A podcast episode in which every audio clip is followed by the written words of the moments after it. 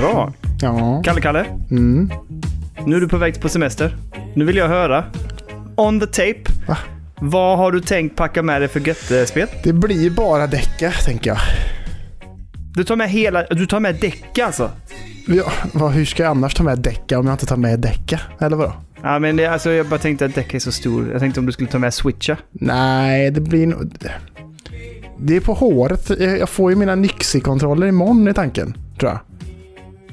Ooh, Det är väldigt ja, tajt. Det känns ju... Det känns stökigt att plocka med sig. Jo, men jag kan ju inte spela på den här i handheld annars, switchen, för att jag är Joy-Con Drift för fan. Jaha, just det. Så att jag kan ju Men- inte... Okej, det blir däcka, men det blir inte deckardockan. Nej, det blir Som det inte. du, som du pratade om. Nej. Det känns ju overkill. Ja, det känns overkill. När fan ska jag sitta där bara, fan äntligen har jag en vecka tillsammans med min familj där jag Mm. kan hänga. Jag ska bara sitta och spela lite på, ska koppla in lite kablar här och ändra om lite i vardagsrummet och så eh, koppla in och så ska jag sätta mig till, och så ska jag sitta och fira. Ah, gött. Köbblarna ska ha. Exakt, Nej, det går ju inte. Eh. Men däcka kan man ju följa med så kan man götta sig med det så på kvällar, tänker jag. Vad, är- har du bestämt? Har du liksom eh, eh, tryckt in nu vad du ska spela? Vad blir det? Ja, men eh, vi fick ju recensions-X till eh, Have a Nice Death. Får vi säga det? Yes, ja. Får vi det? Det är inget Eh, embargo ja, på att vi får väl- säga att vi har det eller någonting eller? Det har släppts väl? Har det släppts nu? Okej, då så. Annars så släpps inte det här avsnittet för långt senare. Och sen eh, vet jag inte riktigt. Jag, jag eh, har ju i och med att det har varit lite mäckigt för mig att spela Switchen funkar ju inte i handheld. Mm. För att jag inte har Joy-Con som funkar. Så då, därför Mm. behöver jag spela den på en skärm. Och då kan jag heller inte spela den på min dataskärm. För att då laggar det ju med min Elgato Capture Card som jag har nu för att det är något kajko där. Just det. Så då måste jag spela Ja. på den stora skärmen. Och det, det har jag ganska svårt för att göra för att min sambo vill ha den stora skärmen. Så därför har jag ju fortsatt i Metroid Prime istället på min eh, Decca-docka. Eller deck, dock, Decca. Fast inte, inte Ah, det var remastered. svårt! Däck, däck, dock, dock, dick, dack, dick, dick. Ja, det var mäckigt. På Men- din däck. Men på däckan. inte remastered då, utan OG Metroid Prime. Ja, just Så det. där, ja. jag, där rullar det på väldigt bra nu. Så att det, då får, kommer jag nog fortsätta med Metroid Prime i OG istället och köra på så sätt istället. Men det låter väl bra, så då har tänker jag jag. Have a Nice Death. Jag har eh, Metroid Prime. Eh, och Elden Ring. Elden Ring. Eh, jag har ju laddat ner Por- Portal 2 har jag laddat ner bara för att det är jävligt gött. Det, och du vet så här, sitta på kvällen när alla andra somnat och bara ta en öl och spela lite Portal. Ja, för Två. det är ju mitt eh, liksom Mm. eh, må bra-spel också. Ja, det är feelgood-spelet, eller hur? Så in i helvete alltså. Det, alltså känslan när man kommer ner i 60-tals eh, aperture science alltså. Mm. Det är fortfarande helt jävla otroligt alltså. När man går där nere och bara helt övergivet och så här. Alltså det, jag älskar ju urban exploring också. Att besöka så här, gamla hus och sånt som är öde och så här. Mm. Och det är ju väldigt mycket den feelingen där nere. Ja, det är så jävla roligt när GLaDOS blir en potatis. Men alltså nu måste jag bara fråga, okej, så det här däcka ska med och ladda den då såklart. Och så to, kör du de här spelen. Mm. Eh, är det någonting annat i spelväg som ska med? Eh, Hörlurar, du kör du bara vanliga in-ear eller skiter i? Jag kör nog vanliga sådana här, äh, vart, är, vart har jag dem någonstans? Mina vanliga dåliga bluetooth-lurar. Jag tar inte med de här Ah, stora, tar jag inte med. Nej, nej, nej, nej. Eh, och sen Playdata. Jag, ska, jag tänkte säga det, för, det, alltså, för Playdaten har ju släppt nya spel nu Ja, vi ska- i sin shop. Ska jag snacka om det?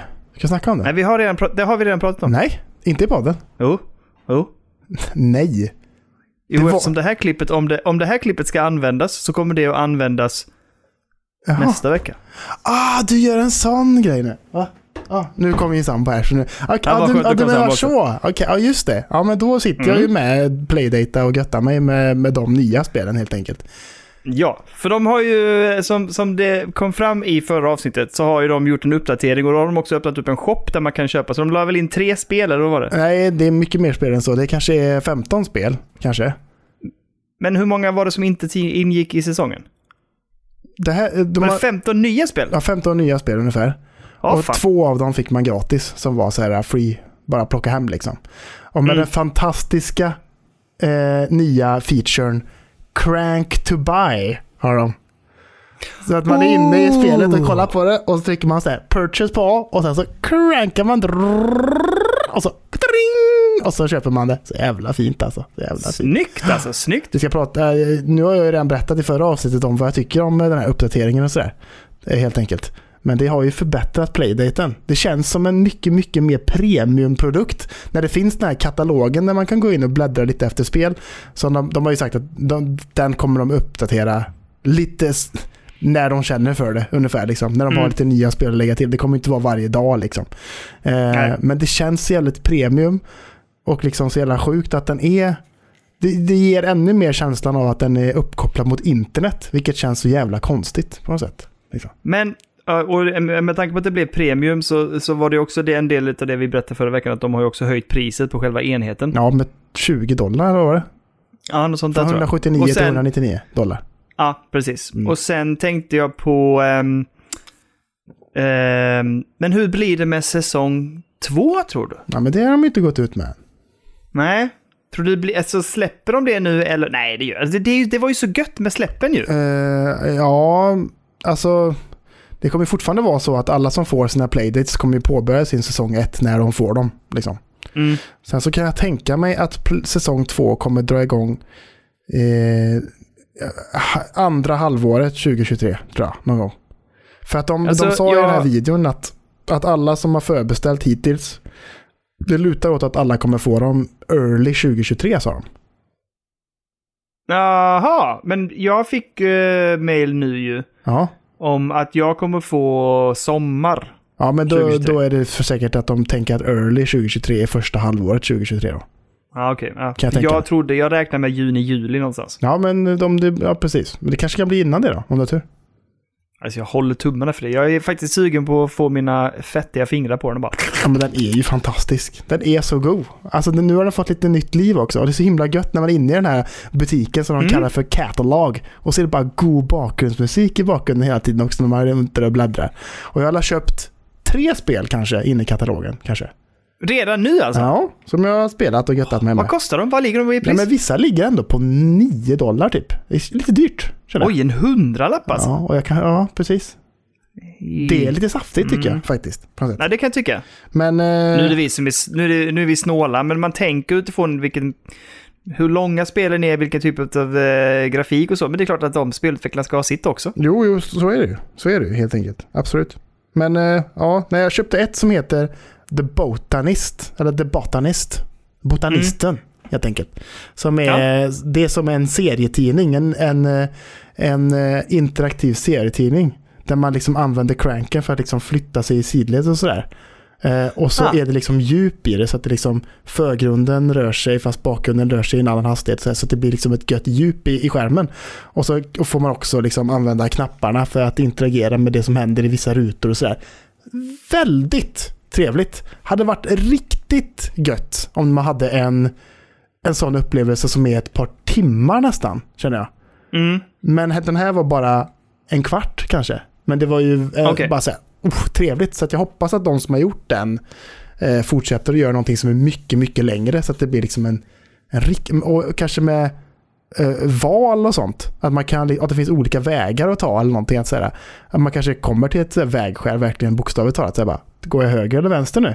Och så kanske det liksom Mm. ändrar storyn eller någonting. Det hade jag tyckt var en jävla trevlig idé kanske. Men, Ja. Men eh, nu, ska vi, nu snubblar vi in där. Det ska vi inte prata om. Vi skulle bara prata om att du ska däcka med dig, det blir vanliga hörlurar och det blir playdaten, vilket känns gött att du har med det måste jag säga. Frågan är, det ska bli sp- spännande att höra när du kommer hem. Blev det mest playdate eller blev det däcka? Det kommer bli mest Det ska däcka. bli... Det tror du? 100% skulle jag säga. Att det, Nej, jag är inte säker på det. Är du säker? det blev det i Kroatien i alla fall. Då blev det absolut Ja, mest okej däcka. För, Alltså, All right. playdaten är väldigt trevlig att ha på och bara lätt att plocka upp på flygplanet. Mm. Däck är lite mäckigare när man ska, ah, ursäkta, bort med armen och så ska jag ner där och så gräva upp den ur handbagaget och så, åh, tung som fan och så upp och så dragkedjan så öppna upp. Och det är ett jävla projekt ändå att öppna upp och få fram den här jäveln liksom. Ja, Lina klagar också på att, att, eh, både den lät och jag lät på tåget. Ja, men du, Och jag tyckte det var, hon tyckte det var skitstörigt. Du Hon är bara en klapp, klapp, klapp, klick, klick, Du är klick, en klick, sån klick. där Åh. spelare som när du, när du svänger i tv-spel så är det hela kroppen så här tänker jag. Nej, men hon sa att jag lät så här. Nej! Ah! Fan! Så, det- och vet, jag hade ju hörlurar på så jag hörde inte att eh, det så hon bara fan alltså hon, hon smällde till mig flera gånger. Hon bara, Skärp dig! Jag satt på tåget Vi och är lät. tysta avdelningen för fan. Nej, det var vi inte i och för sig, men... Men, eh, ja, men gött. Jag hoppas att du, eh, att det blir gött och att du får eh, lite göttespela på semestern. Du! Nu kommer en liten jobbig sak till det här också innan vi ska avbryta det här segmentet. Ja. Men eh, du ska få lov att dela med dig ett sommarminne som har med gaming att göra. Alltså jag har ju ett eh, trevligt minne. Jag kan ta det direkt. Som handlar just om, Mm. eh, jag vet inte om det var sommar, men jag var på Gran Canaria faktiskt. Var jag. Och ehm, ja, men det var en sommar där min bror, då hade han med sig sin Playstation Portable. PSP. Inte Playstation Oh. Vita helt enkelt, utan PSP, den första handheld som de släppte liksom. Ja, precis. Och då spenderade jag nog en jävla massa timmar. Jag vet inte hur länge vi var där, två veckor kanske. Och, och klarade hela det här Loco Rocco som jag spelade. Ah, där man är det. liksom blobbar och så liksom har man, eh, det är egentligen bara att man har left och right bumper va. Och så lutar man Ja. hela världen så att de är liksom åker med liksom i backarna då som man skapar där man lutar på vägen och, eller världen och sådär. Och, och kan suga upp eh, fler blobbar så att man blir större och sådär. Och, på något sätt liksom. Eh, Mm. Och då eh, spenderar jag väldigt mycket tid i solstolarna runt poolen som vi har i det här området som vi har vårt hus där liksom. Och låg och göttade mig väldigt mycket med det. Trevligt. Bra musik i Loco Rock också. Det är väldigt trevlig upplevelse. Ja. En sak som jag har uppmärksammat är att PSPn var ju eh, sjukt att den var ju inte, alltså den var ju inte i närheten så kraftfull som PS Vitan och hade inte alls samma innovativa liksom styrelement och så. Nej. Men det var en mycket, mycket mer populär konsol. Extremt mycket mer populär. Mycket fler sålda enheter och mycket mer spel som släpptes och pumpades ut i Ja. den. Eh, och ganska mycket uppskattade spel också. Men det kanske, PS Vita kanske var för dyr när den släpptes. Jag vet inte vad den kostade. Men. Jag vet inte heller. Det finns många. Jag, jag vet vad? Jag kanske väger in en liten PS Vita-dos i det här avsnittet så får ni en liten historik kring det. Jag tycker det är jättespännande att läsa. Jag skulle vilja ha en bok. Jag vill läsa en bok om PS Vita. Hur kunde det gå så jävla illa för en så fantastisk... Jag säger jag säger det nu. Det är nog min favoritbärbara enhet. Är det sant? Är det sant? Alltså den är så jävla bra. Men i alla fall, vi ska inte fastna där. eh, Kalle, Ja. njut av semestern. Åh. Hoppas du har det riktigt gött och att du får spela lite. Tack för att du delade med dig av ditt semester. Ett annat, ett, annat, ett annat väldigt bra sommarminne Ja, ja. som jag har, det är från när jag bodde i Trollhättan och var en liten, liten, liten pojk. Då eh, Game Boy Advance var min första handheld så sett. Mm. Eh, och den hade ju inte, den, den OG här, eh, Game Boy Advance hade ju inte eh, backlit skärm. Nej, just det. Så Nej. den, var ju, den, så den gick ju varm på somrarna när man kunde vara ute i solen och få riktigt jävla bra färg i den där displayen liksom. Mm, Så att då också så här bara morsan och farsan bara så här, "Nej, nu får du fan gå ut och, och vara utomhus liksom. Det är fan sommar nu för helvete. Okej, plockar man med sig Game Boy Advance vet du. Och la sig på gräsmattan och så spelar man. Eh, det, det var jävligt mycket just eh, Mario Kart Super Circuit där, kommer jag ihåg. mm. Men också såklart det fine, fine Golden Sun. Ja, det är spel jag vill plocka upp, men jag tror att jag kommer göra det på Switch faktiskt. Ja men det, det ska bli kul sen när det släpps till eh, Game Boy Advance till Switchen, tänker jag. Mm. För jag har ju vurmat om det spelet länge i den här podden, så jag hoppas att folk eh, tar sitt förnuft till fånga och faktiskt börjar spela Golden Sun till Game Boy Advance när det, när det släpps där på Expansion Pack eller vad fan det heter. Mm. Ja. Absolut. Det tänker jag i alla fall göra, Kalle. Ja! Bra. Njut av semestern, ha det riktigt gött. eh, Och ja, du är ju redan, eh, när det här avsnittet släpps så är du ju halvvägs igenom semestern kan man säga. ja, men precis. Exakt. Åh, jag är så, Så brun. bli- jag är så brun är jag. Brun och gul och allt Det och värsta bra, är att jag va? blir bara röd och sen så försvinner det och så blir jag vit igen. Ja, jag hoppas att ni har haft det och har det riktigt gött där nere i värmen, pöjk. tack så mycket, tack så mycket. Är du redo för quiz? Okej, kör. Jag är quiz time. Vi kommer göra så här. Lite utbildning för alla lyssnare, men en, jag ska sit- sätta Kalle på pottan här nu. Oh, Eh, inte för att jag förväntar mig att du kan allt det här, men men du förväntar mig att jag är nördig. jag vet att du är nörd och jag, jag tror att du kan mycket av det här. Ja, du, pottan. Skulle du? att jag är nödig, du skulle sätta mig på pottan sa du? Ja, är du nördig? Är du nördig? Ja, jag ska sätta dig på pottan. Jag vet inte varför, varför säger, varför säger man det? Vi har många konstiga uttryck i Sverige. Ja, sätta dig på pottan. Alltså det är ju att sätta sätta någon på på plats pottan. typ eller? Ja, exakt. Ja, det, Eller, eller typ så här, se till att han vi- eller visa upp att inte han kan det. Jag fattar inte, det där är konstigt. vad är det man inte kan? det Kan man inte skita på botten? Eller vad är det som... Jag, jag, jag förstår inte Eller heller pissa. det. Vad har vi mer? Att, eh, att någon glider in på en räkmacka? När fan händer det? Vem ställer sig och glider in Alltså, på en jag- räkmacka? jag alltså, skulle- aldrig hänt. Jag skulle varit, vilja varit, varit med när det liksom uttrycket föddes. Om man faktiskt någon som faktiskt gled in på en räkmacka rakt in i rummet. Men det finns någon annan sån som, jag vet att jag har sett ett klipp med Alicia Vikander när hon håller på och skämtar på eh, Jimmy Fallon tror jag om just de här konstiga uttrycken. Ja. Det är också det här att ha, nu, har, nu har du skitit i det blå skåpet. Ja, men det pratade vi om för ett tag sedan i podden tror jag. ja vad fan var det? Vad var nu det då? Nej, men det har någonting med båtar att göra tror jag. Att, att, att det blåa skåpet är liksom, antingen så är det någon slags elskåp eller så är det liksom någon slags eh, skåp för eh, mat tror jag. Jaha. Alltså det här, jag kommer ihåg Man nu när du säger det det här tog jag ju upp. Det, här, det här tog vi upp då ju faktiskt, har du rätt i. Men i alla fall, släpp det nu. Ja. Eh, vi ska köra quiz, lite spelquiz, se om vi har koll på läget här nu. Mm. Så att jag kommer att ställa en fråga. Ja, Ja, och så ska du få ge ett, kommer, du kommer få en fråga, fyra alternativ och sen så eh, kommer vi att eh, trycka på svaret och se om det är rätt eller inte. okej. Trevligt. Men vad är, vad är temat på quizet? Finns det någonting? Eller vadå? Ja, astrofysik. Eh, nu kör vi! Ingenting spelrelaterat överhuvudtaget. nej, nej, absolut Åh, inte. jävlar. Jo, det är blandat kring spel eh, ur alla tider och verk helt enkelt. Jaha, okej. Ja, men det låter för Vi trevligt. börjar, det är 14 frågor. Vi kör första, den kommer här nu. Oj. Vad är Luigis favoritmat? Men det är ju hans... Är det mos och, alltså korv och mos? Nej. Pizza? Eh, osttoast? Eller rostbiff? Va? Ja. Eh, då säger jag osttoast kanske. Eller nej, vänta lite. Jaha, aha. Jag tar nog fan pizzan då. För att det känns, de är ju Pizza? italienare Nej. båda två. Fan också. Nu, när man har tryckt så går det inte att ändra. Förlåt. Nähä. Men fick jag rätt eller Ja, fel då? Vi, ja, det, det kommer senare. Okej. Vi, vi går vidare. Fan också. Nummer två! Ja, Ja, det var jag som jag klassade. ska Vi tänka vet om- mer om nästa det- gång och grubbla lite. Ja, och jag var lite snabb med min eh, klickarfinger här också. Du, vet du vad? Om, du, om visar sig att det är pizza så har du ju rätt där. Så. Ja, Okej, tack så mycket. Tack så mycket. Ja. Eh, fråga nummer två med en väldigt fin bild på Sackboy. När släpptes Playstation 5? 20 januari 2020, juni 2020, november 2020, januari 2021? Det är ju... eh,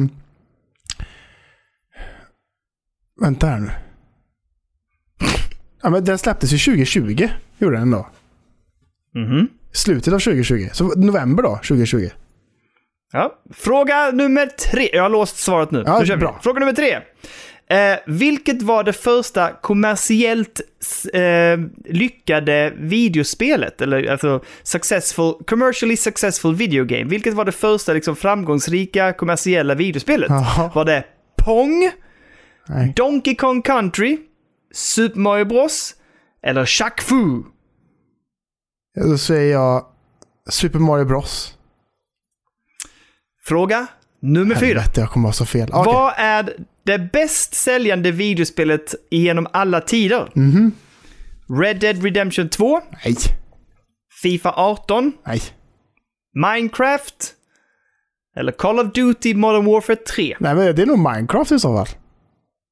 Ska vi låsa, låsa Vi svaret? låser svaret. Vi låser svaret. Helvete, det här var svåra frågor. Jag, jag, brukar, Nummer- jag skulle säga innan ja. vi satte igång att jag är rätt bra. Jag tror att det här kommer gå bra. Jag känner mig ändå säker på min sp- spelhistoria och sådär. Men fan, det här känns svårt Ja. alltså. Ja, Fråga nummer fem. ja okej. Vad inspirerade spelmakaren Satoshi Tajiro för till att skapa Pokémon? Var det en dröm? Var det fjärilar? Var det en gammal TV, ett gammalt tv-program? Eller var det hans mamma? Nej, men fjärilar faktiskt är det. Ska vi låsa svaret? Men den är jag faktiskt helt säker på. Att Ska han vi sprang låsa runt i svaret? trädgården och fångade fjärilar. Ja, ja, ja men det. Så Lås svaret. Vi låser svaret. Ja. Nummer sex. Vad heter... Eh, oj, nu blev det klurigt här. Jaha. Vad, heter, vad, vad är namnet på den här karaktären? Det här blir ju svårt. Vet du vad vi gör? Va? Kolla nu här. Nu ska vi vara riktigt interaktiva. Jag tar en bild på karaktären och skickar till dig i Discord. Okej. Okej. Så Vad heter den här karaktären? Du hade kan förklara hur karaktären ser ut annars. nej, men det kanske ger en viss typ av... Eh, vad händer Det var bra Så. i radiosammanhang också på något sätt. Ja, men det kan vi inte göra. Jaha, okej då. Fast det är svårt. Men Jag skicka skickar bild till mig också, och så får vi förklara. så kan vi beskriva den då. Gud vad det Vad var långsamt heter den här karaktären? Ja, det ska bli så Vad gött vi får heter- snabbare internet. Ja, jag håller med. Jag längtar. Det går så jävla långsamt med 100 megabit. Vad... Där kommer den. vad heter den här karaktären? Är det Marvin the Martian? Ja. Bomberman? Ben Folds? Eller Sir Michael Redgrave? Och då kan vi tillägga här då att vi har, vi har någon med en blå kropp och ett litet bälte runt och så är det armar och så är det rosa blobbar på händerna och en liten antenn som sticker upp. Och det är ju såklart Bomberman som vi ser framför oss. Bomberman? Ja. Låser vi svaret. Tack. Nummer sju. Vad betyder det att fragga? What is a frag? Är det eh, the number of things you have killed in a game? Alltså jag orkar inte översätta den. Va? Är det en fuskekod? Är det en frans, fransk väska? Eller är det a burrowing marsupial som bor i södra Australien, eh, lands, b- outback och äter grubs, rocks och dice? Ja, det är ju säkert det då. Men jag skulle säga att det är hur många kills man har fått av- av eh, things i ett spel. Ska vi det, låsa svaret? det är väl ett tv-spelquiz? Det känns som ett konstigt alternativ annars. Ja, jag vet. Jättekonstiga alternativ. Ska vi låsa svaret? Ja, ska vi göra. Vi låser svaret. Fråga nummer åtta. Vilket är det störst, alltså det mest säljande videospelet genom alla tider? Jaha. Minecraft? Men vi har redan haft den här. What is the biggest selling video games of all time? Va? Vi hade ja, det det låter ju som... Var inte det samma? Ska, what is the... Jo. Fan vad weird. Är det vi samma kör på. alternativ också eller? Ja, det är det ju. Minecraft, Roblox, Fifa eller The Sims. Ah, Nej. Fifa var med igen där. Ja, fast Roblox var inte med sist och inte... Nej, det var, och inte Sims heller. Nej, Så då har du Oj. bara egentligen två där. Ja. Minecraft eller Fifa? fan. Det var Fifa 18 också. Mm. Väldigt... eh, Det är extremt svårt att se att Fifa 18 har har mer än Minecraft. Det går, det kan du inte ha. Ett spel i serien också. Mer än hela Vad Minecraft. Nej, Minecraft såklart. Minecraft. Ska vi låsa? Ja, Bra. Och det men här jag borde blir kunna. osäker när, de- när de gör så här mot mig. Nummer nio. Ja. Vad heter den... Jag får ta det på engelska. What is the armored vehicle in Halo Ja, called? men, lätt. Jag Ja, kan säga vad det till dig om du vill. Det är Ja. Warthog för fan. Ska vi låsa det svaret? Ja, men vad finns det för andra alternativ? det finns uh, Sir Killalot. Oh, det är ju från de här eh, Robot, Robot Wars ju. Ja. Eh, Basher. Eller Rocksteady, som ju är från Teenage Mutant Ninja Turtles. Gravedigger. Eh, vi har låst svaret till Warthog. Ja, Nummer bra. 10. Tack. Vad var Sonic the Hedgehogs ursprungliga namn? Ja, just det. Var det Fast Blue Hedgehog? Colin the Hedgehog? Hedgehog Mr Needle Mouse? Eller Steven? Jag, tr jag tror att det är Ni Needle Mouse kanske. Ska vi låsa Mr Needle Mouse? Det kan också vara Fast Blue Hedgehog. Vad är det? Det Nej, finns ta, det ta alternativ. Needle Mouse. Jag tror att det är, jag tror att det är Needle då låser vi det. Då Ja. låser vi det. Okej. Nummer 11. Vad är... Vad, what is the name of Ratchets killer robot friend? Clank. Clank, Clunk, Bonk eller Bungo? Clank! Ska vi låsa Clank? Ja, tack. Ja, Ja. det är bra. Okej. UK versions of Fifa 20, alltså 2001 were on a smell the pitch, scratch and sniff disk. Va? Är det sant? Sant eller falskt? Sant eller falskt? Jaha. Eh, jag säger falskt. Eller va? Fan, aldrig hört talas om. Har jag inte gjort. Nej, jag, jag, alltså det skulle, man skulle kunna skrapa på skivan så luktar det. Det hade man ju hört talas om i så fall. Ja, det hade man faktiskt. Ja, jag tror det. Fråga 13. Vad heter det, det påhittade språket i The Sims? Ja, just det. Heter det Simian, Simlish, Simali eller Cimento? Simlish. Simlish. Då låser vi det. Ja. Bra. Är vi färdiga? Sista frågan. Okay. Hur många Playstation 4-konsoler har blivit sålda? ska bara googla. 5 miljoner? 56 miljoner? 62,5 miljoner? Eller över 102 miljoner? Uh, det tredje alternativet tror jag. 62,5 miljoner. Ja, svårt att se att det har sålt över 100 miljoner. Nej, det tror jag inte. 62. Ska vi låsa 62? 62, 62 är låst. Ja. Där har vi det. Det är inte många konsoler du... som har sålt över 100. Ska vi eh, dra dem snabbt? Jag vill först och främst säga stort grattis Kalle. 10 rätt av 14 möjliga. Ah, det är bra. Det är kast. Fan också. Vi drar igenom det snabbt här nu. Okej, okay. Luigis. Nej, du hade 11 av 14. Ah! Luigis favoritmat är pizza. Det är det ja. För de är ju ändå ja, italienare. Och Marius tror jag är spaghetti and meatballs eller någonting tror jag. Sån Ja, det är det? Jag tror att Mario har det ja. Men att Luigi har pizza. Alright, okej. Okay. Eh, vi drar det snabbt. Eh, Playstation 5 släpptes november 2020, helt korrekt. Yes.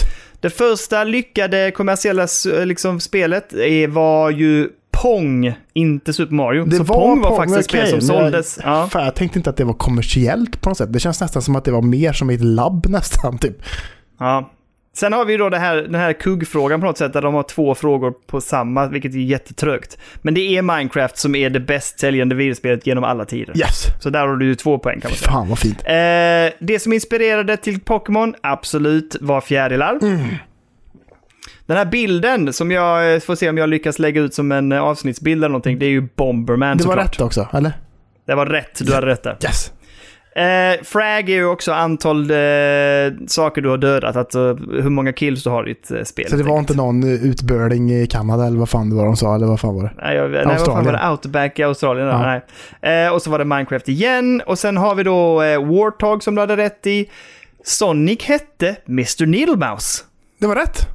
Ja, det var rätt! Fy fan vad sjukt. Ja, det är sjukt. Eh, det är... Och sen hade du rätt på Clank, det vet vi. Här kommer den sjuka, är du med? Nej, det, de hade en scratch.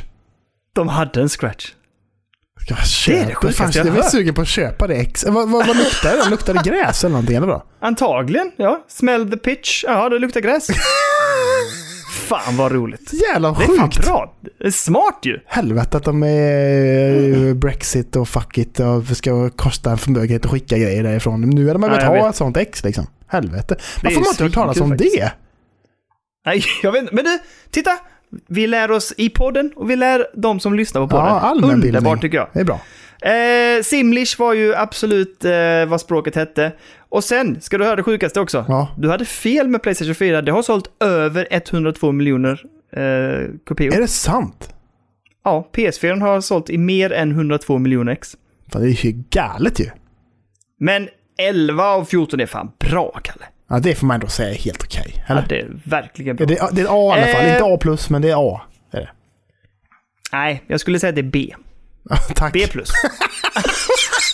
eh, Kalle, där har vi quizet klart. Tack så jättemycket. Tackar, tackar. Eh, och där eh, säger vi väl tack och hej för det här avsnittet, Kalle. Puss ja, på dig. Puss på dig. Jag älskar dig. Ja, men där har ju Kalle lämnat oss. Han är ju i sollandskap tänkte jag säga. Han är nere och göttar sig på Kanarieöarna i sitt lilla hus och jag hoppas att de har det jättefint. Jag har fått lite uppdatering och de verkar ha det gött. Och eh, här sitter jag, poddingsöndag och eh, podden ska ut, så då drar vi igenom lite gaming news. Och nu, nu är det betoning på lite gaming news. Av två anledningar. Ett, jag eh, känner att vi ska inte dra ut på det för länge. Det är inte riktigt samma goa grej utan Kalle här. Det blir inte samma, vad ska vi kalla det för, tätt a tätt. Men, ehm, och dessutom så tyckte jag inte det var så mycket intressanta nyheter den här veckan helt enkelt. Så att vi, eh, vi kör igång med den underbara Steam-världen, skulle vi kunna säga. Därför att Steam eh, har ju i eh, förra veckan firades Steam Deck ett år. Och det har Steam gjort så att de firar genom att göra, för första gången, eh, lämna en rabatt på Steam Deck via sin egen plattform. Så just nu kan du köpa de här olika, tre olika varianterna av Steam Decken med 10% rabatt.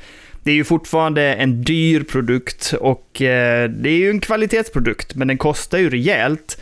Men om man någonsin vill köpa den rabatterat, om inte man vill köpa den begagnat, så har man nu tillfälle helt enkelt. Så att eh, gå in på Steam, leta upp Steam-däcken och plocka hem en eh, Steam-däcka för lite rabatt helt enkelt. Och när vi ändå är inne och pratar Steam så kan vi nämna att Steam har ju också dragit igång sin stora vårrea. Vi gick ju igenom det för något avsnitt sen, eller ett par avsnitt sen, om det är alla deras olika reor och nu är det dags för vårrean. Eh, och den håller på, jag vet inte hur länge den håller, den håller på ett tag. Eh, jag ska försöka hålla mig därifrån, jag har tillräckligt mycket spel och jag känner att jag måste spela klart spelen innan jag kan skaffa nya. Men det är klart man alltid är sugen på att gå in och se vad, vad det är för goa deals helt enkelt. Eh, Eh, det är, eh, jag ser ju nu att eh, sådana spel som Kena, Bridges of Spirit som vi har pratat gott om är på rea. Dying Light 2 som jag tror är bra, bara det att Kalle inte spelar färdigt, det är också på rea. Så att det finns självklart spel att plocka upp. Men ehm, ja, så är ni sugna så passa på nu medan de har rea och köp loss här nu i vår helt enkelt. Spelutvecklarna Heart Machines som ju eh, gjorde det fina Hyperlight Drifter 2016 har i veckan visat upp en eh, officiell gameplay-trailer för deras nya spel som heter Hyperlight Breaker. Och det är ju ett betydligt större, det känns som ett större och mer storskaligt spel. Det är ett 3D-personsspel, lite mer open world, friare att röra sig runt. Jag tycker när jag ser den här trailern att det påminner lite i grafik och rörelse. Kanske inte jättemycket grafik i och för sig, men det påminner lite om någon anledning om eh, Fortnite. Och eh, jag tycker det ser jättespännande ut. Det är, verkar vara snabb action, det är eh, lite annan vapensystem såklart, man skjuter här till exempel. Um, och ja, men det ser bara, det ser snyggt ut. Det är ju ett eh, roguelite Eh, och är liksom någon typ av, om jag förstod rätt så skulle det vara någon typ av så här prequel, prequel till originalspelet. Eh, men det är mer som sagt ett, ett större skala, open world, tredje person. Men det ser jättemysigt ut. De annonserade också i den här trailern att det ska komma till Early Access i höst 2023. Och eh, det hade ju varit jättetrevligt att hoppa på, så att jag ska se om vi kan eh, skapa oss tid till det helt enkelt. Jag vill jättegärna sätta igång med det här när det kommer. Men eh, ja, gå in och kolla trailern helt enkelt. Hyperlight Breaker kan ni söka, det finns på YouTube bland annat. Jag är peppad. Team Bloober, som eh, gör, eh, eller gör, som har gjort och gör ett av Kalles favoritskräckspel, Layers of Fear, har också visat upp en gameplay-video eh, nu i veckan. 11 minuter långt från deras liksom kommande collection utav de två första spelen, men omgjorda i, eh, helt ombyggda är de ju, i Unreal Engine 5. Och eh, det ska här inkludera, liksom, in, det ska vara inkluderat alla, alltså bägge spelen och alla DLC ska vara med. Så att det är ju en eh, köttig uppdatering och det är en eh, faktiskt köttig trailer. 11 minuter, det ser snyggt ut, det ser ruggigt ut och eh, jag har ju funderat på att spela det här spelet, eller, eller rätt sagt spela Layers of Fear, men nu börjar jag fundera på om jag ska vänta in den här uppdateringen istället. Det ska ju komma, om jag förstår rätt, så ska det komma i juni i år. Så att eh, det är man ju faktiskt lite pepp på. Så att jag, jag tänker att jag håller mig nu och plockar upp det här istället. Det kommer ju till PC, PS5 och sen då Xbox Series X och S. Så att eh, rekommendation, gå in, kolla de här goa 11 minuterna utav rejäl skräck från Layers of Fear-uppdateringen eller återuppbyggnaden i Unreal Engine 5. På fredag släpps ju Resident Evil 4-remaken, eh, men redan nu kan man götta sig lite extra åt att Eh, skapa, animationsskapare eller skaparen Cara Aleatorio har på YouTube släppt eh, vi, lilla klippet Lego Resident Evil 4 Animation. Och vad det är, är att det är det mest fantastiska Lego-uppbyggda Resident Evil 4 introt, alltså hela själva introsekvensen Eh, i... Äh, det ser bedårande ut alltså. Det här, hade det här blivit ett spel ett Lego eh, Resident Evil 4 så hade jag spelat det direkt. Det här ser svinkul ut. Det är snyggt, det är Lego eh, och det ser Lego ut liksom som i spelen och i Lego-filmerna kan man tycka. Men har, och är liksom en Ja, men det känns true till Resident Evil 4, men med Legos härliga quirk och liksom humor på något sätt. Så att jag, äh, det här ser grymt ut. Det här har man verkligen, verkligen velat spela. Jag, jag, äh, jag kan inte nog rekommendera er att gå in och kolla den här äh, lilla klippet på YouTube. Som sagt, ni kan söka på Lego Resident Evil 4 Animation. Eh, den som har gjort det är Cara Aleatorio och jag såg den på YouTube helt enkelt. Så in och kolla och eh, likt mig dröm om ett Lego Resident Evil 4. Eh, det sista är en, en, lite tragisk nyhet, men det är också en liten hyllning till eh, skådespelaren Lance Reddick, som ju gick bort här nu, 60 år gammal.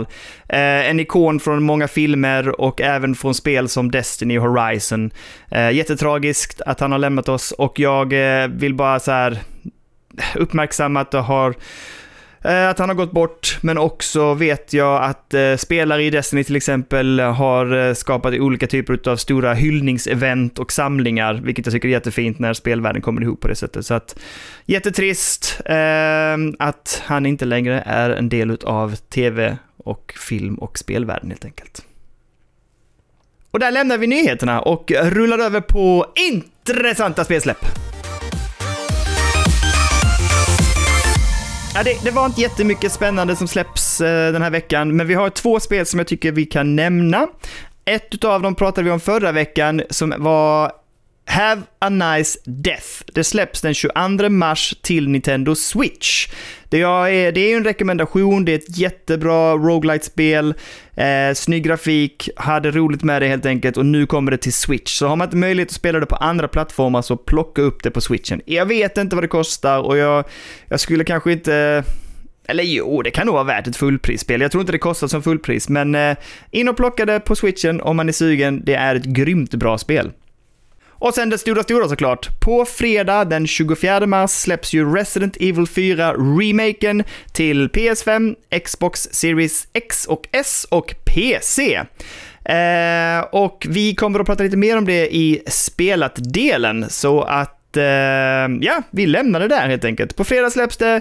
Det ska bli eh, kul att prata om det och det ska bli kul att höra vad alla tycker om det. Recensionerna har ju varit väldigt, väldigt positiva än så länge, så att, eh, ja men gött. Och om det gäller tips då? Ja, tips tänker jag att nummer ett, eh, Steam vårrean är på gång och två, om man har möjlighet så eh, finns det ju alltså nu då eh, en rea på Steam-däcken med hela 10%. Återigen, det är fortfarande en jättedyr produkt, men den är väl värd det. Vi älskar den här på spelberoende, så har man möjlighet så plocka upp det och har man tänkt på det länge så kanske man ska ta chansen nu medan det är fortfarande är rabatt. Och där lämnar vi spelnyheter, intressanta spelsläpp och tips och rullar över på vad vi har lidit den här veckan. Yes! Det är ju eh, två spel i spelet den här veckan eh, som jag vill ta upp och sen har vi en liten bonus eh, info kan vi säga. Eh, men innan vi eh, ger oss in på det som vi pratade innan, Resident Evil 4, så ska jag berätta om ett demo som jag har spelat och också Kickstarter-backat. Och det är ett spel som heter Beyond Shadowgate, som är en uppföljare till ett för mig väldigt klassiskt eh, frame by frame peka-klicka-spel från NES-eran. Eh, det är så att samma gäng som gjorde originalet eh, har gjort en uppföljare som heter Beyond Shadowgate då, och de har finansierat det på Kickstarter samma gäng som också har gjort liksom en uppdatering av originalet och de har också gjort en, eh, ett VR-spel i samma setting och samma miljö. Kickstarter-målet var på 25 000 eh, kronor eh, och de landade på hela 120, så de gick med god marginal i mål helt enkelt. Men jag tänker att innan jag berättar lite om demot så behöver vi dra lite historik här. Eh, Shadowgate eh, släpptes första gången 1987. Det var då ett svartvitt spel till Macintosh och det tillhörde en spel samling som kallades Mac Adventure, eller, eller Mac Venture. Jag vet inte så mycket om det egentligen, men, men det, jag tänker ni får reda på det också. Här får ni massa info. Eh, det släpptes ett år senare till Amiga och Atari och då var det i färg istället. Men den version jag spelade släpptes med stor framgång till NES 1989. Och det är som sagt ett eh, peka-klicka-spel. Man rör sig frame by frame, alltså liksom rum för rum. Så du hoppar in i ett rum och så är det liksom olika saker du kan manipulera, du har olika val som titta, eh, slå, prata etc. Och så kan du interagera med den bilden eller den miljön som finns eh, framför dig. Och så ska du lösa liksom problem för att ta dig vidare genom, i Shadowgate originalet så är det en borg man ska ta sig igenom. Det är väldigt mycket trial and error över de här spelen också, ska man veta. Det som jag tyckte var liksom en, en unik grej med just Shadowgate, det var att det var ju mörkt i den här borgen och du var alltid tvungen att ha en fackla och de facklorna samlade du på dig under tiden du rörde dig runt i borgen och du var hela tiden tvungen att ha en tänd. Om facklan släcktes så snubblade du och slog huvudet i en sten och dog. Så det fanns liksom en typ av eh, tidsfaktor. Du kunde inte bara sitta hur länge som helst, utan du var tvungen att liksom skynda på genom spelet också. Eh, jag, tycker, jag tyckte det var en häftig, liksom, jag minns när jag var liten och spelade det här att det var väldigt stressigt tyckte jag. jag var, eh, det var liksom någonting unikt med att man hade den här tidsfaktorn på, på sig på det här spelet och att liksom elden levde på något sätt och, och höll dig vid liv. Eh, det här spelet ska sägas vara ett av de spelen som också släpptes som hade svensk översättning. Det hade inte sådana här spel tidigare haft. Och det blev också en sån succé att det följdes upp utav ett annat för mig väldigt klassiskt spel som heter Déjà Vu, som var ett, eh, ja men ett precis likadant spel men sett liksom i en eh, Oh, vad kan det vara? Eh, jag vet inte, 30, 40, 50-talet någonting. Alltså det var detect, lite mer en detektivspel där du vaknade upp och hade minnesförlust och skulle ta dig igenom världen och det hade hänt mycket och ja, du skulle lösa saker och ting. Det var jättebra. Extremt svårt. Och det var ett av de spelen som jag kommer ihåg att jag ringde till Nintendo Hotline, eller vad det nu hette, och fick eh, be dem hjälpa mig. Jag, jag hade tagit mig hela vägen fram till slutet, men jag kunde inte få det bra slutet, utan jag åkte alltid i spoiler alert fängelset. Men man kunde lösa det så att man blev frisläppt. Men eh, jag, jag, jag nådde aldrig dit, utan jag fick ringa och, och be om hjälp helt enkelt. Man kan också säga så här lite snabbt om plotten i eh, Shadowgate, det är ju väldigt enkelt. Eh, det finns en elak trollkarl, du ska besegra den här trollkaren och för att göra detta måste du under spelets gång samla information för att i slutet kunna besegra trollkaren och liksom lösa det pussel som dels besegrar trollkaren men också gör att du kan ta dig ut ur slottet.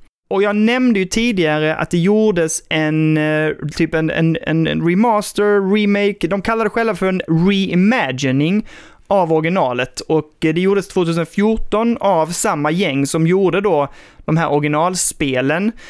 Um, och eh, det blev... Det, blev väldigt, det är väldigt hyllat spelet på, av spelarna och på Steam. Recensionerna som kom um, var inte lika överväldigade, utan det var ganska blandade recensioner. Samma gäng släppte 2021 VR, ett VR-spel utav Shadowgate till eh, Quest, som också har fått ganska bra recensioner utav framförallt spelarna, ska sägas. Men ja, nog om eh, historia helt enkelt. Demot.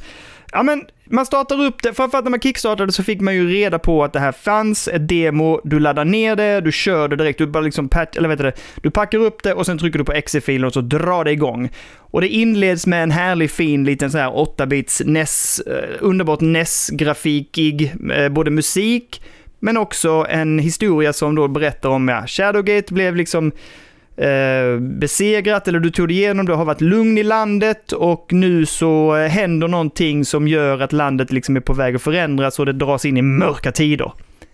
Du vaknar upp i en fängelsecell, eh, väldigt klassisk för sådana här spel, och eh, ska ta dig därifrån helt enkelt. Och de första pusslerna är ganska enkla och sen så ger du dig ut. Du tar, loss, du tar dig loss, du tar dig ut ur cellen och sen ska du ta dig vidare. Och du eh, stöter på karaktärer som berättar info. Och i den här liksom, korridoren som du spelar så eh, får du också liksom, premissen för spelet. Du träffar nämligen på en karaktär som ger dig liksom, specifikt, det här är vad du måste göra för att rädda landet. De har gjort detta mot mig.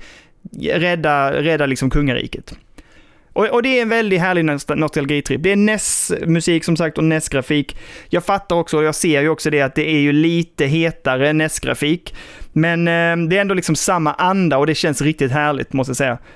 En sak som jag aldrig, jag tänkte inte på det när jag var yngre, men nu märker jag det. Det är så jäkla mycket trial and error över de här eh, spelen alltså. Och det blir... Eh, Ja, men jag blev frustrerad vid något tidpunkt och tänkte liksom, då tänkte jag faktiskt vad fan har jag backat? Men, men det, det, löste sig, jag kom vidare och jag hade roligt med det så att det, det känns som att det, jag känner mig trygg. Jag känner mig trygg med backningen, men det, var, det kan vara jäkligt frustrerande och trial and error kan ju vara riktigt, riktigt, eh, ursäkta uttrycket, rövigt helt enkelt.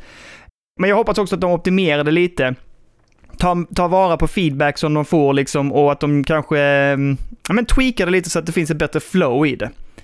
Eh, ibland är det också, de har liksom spunnit vidare på det här med kort tid och att du ska liksom göra saker och val och lösa pussel på tid. Men ibland är den tiden extremt kort. Så du liksom, till exempel när du är inne i en cell eh, och utforskar eh, så helt plötsligt kommer en fiende i dörren och då har du liksom väldigt kort tid på dig att göra ett val innan du liksom blir bonkad i huvudet av en yxa. Och eh, jag kände väl lite att det var lite väl kort tid ibland, och, och, då blev det ju det här trial and error. Gör det och sen så fick man ladda om och sen så gör det och så fick du ladda om. Nu, nu är det så att de, på den här, i det här demot så hade de en väldigt härlig autosave-funktion som gjorde att varje gång du dog så liksom kom du tillbaka till rutan innan den du dog.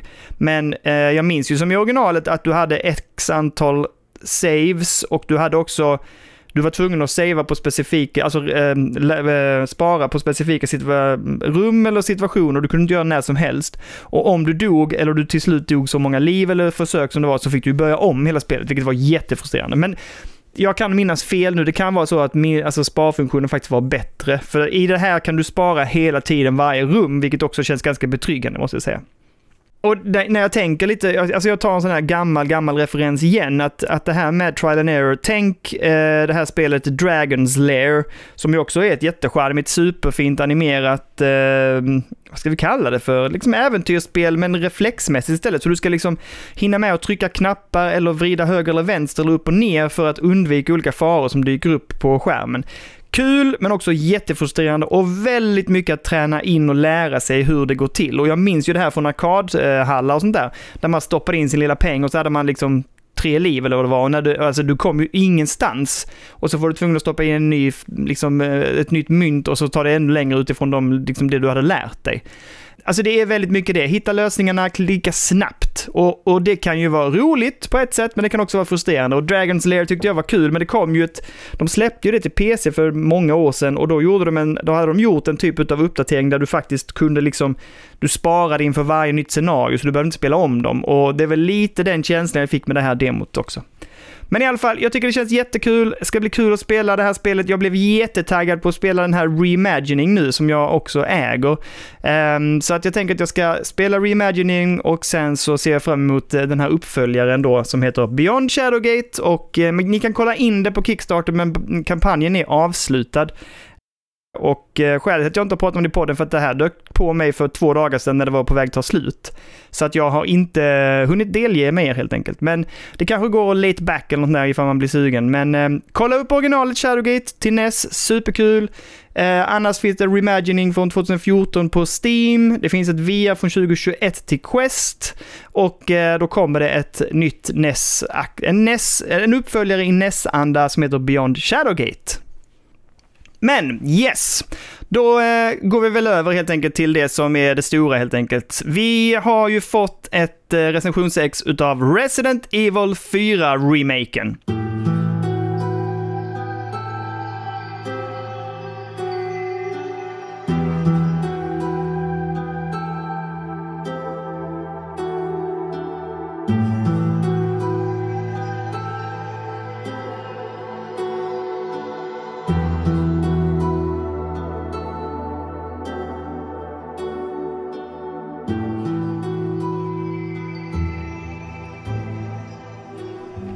Ja, vad ska man säga om det här? Alltså det är ju, precis som med Resident Evil 2 och 3 så är det ju en rejäl remake. Upphottad grafik, något så in i Norden, men också rejält upphottade liksom miljöer, det finns nya områden eh, och de har också eh, jobbat med kontrollerna faktiskt och med en hel del av liksom gameplayet. Så att eh, jag tänker vi börjar med grafiken, alltså den är svinsnygg. Det ska sägas att vi har spelat det, eller jag har spelat det här på PS5. -man. Eh, jag tycker det hade varit kul att se egentligen på PC och Steam hur det hade rullat på eh, Deca eh, eftersom det rullade så fruktansvärt illa via demot. Ehm, men vi, vi, eh, vi fick inte den möjligheten, utan vi är väldigt glada att vi fick möjlighet att spela det på PS5 istället. Och eh, det ser ju jättesnyggt ut på PS5. Även om jag har lite svårt för eh, Leon, huvudkaraktärens ansikte, stör mig också lite på hans hår och eh, jag tycker också när man kommer lite längre fram så, så eh, och är man spoilerkänslig så var inte jätteorolig, jag kommer inte spoila mycket, men man stöter på en annan karaktär som man jobbar en hel del med. Eh, och den personens hår har jag också lite problem med som det här, men det, nu pratar vi ju bagateller kanske en klassisk grej annars i spelberoende är ju att vi tittar på vattnet och eh, det ser bra ut. Det, det, är inte det bästa vattnet jag har sett, men det ser bra ut helt klart.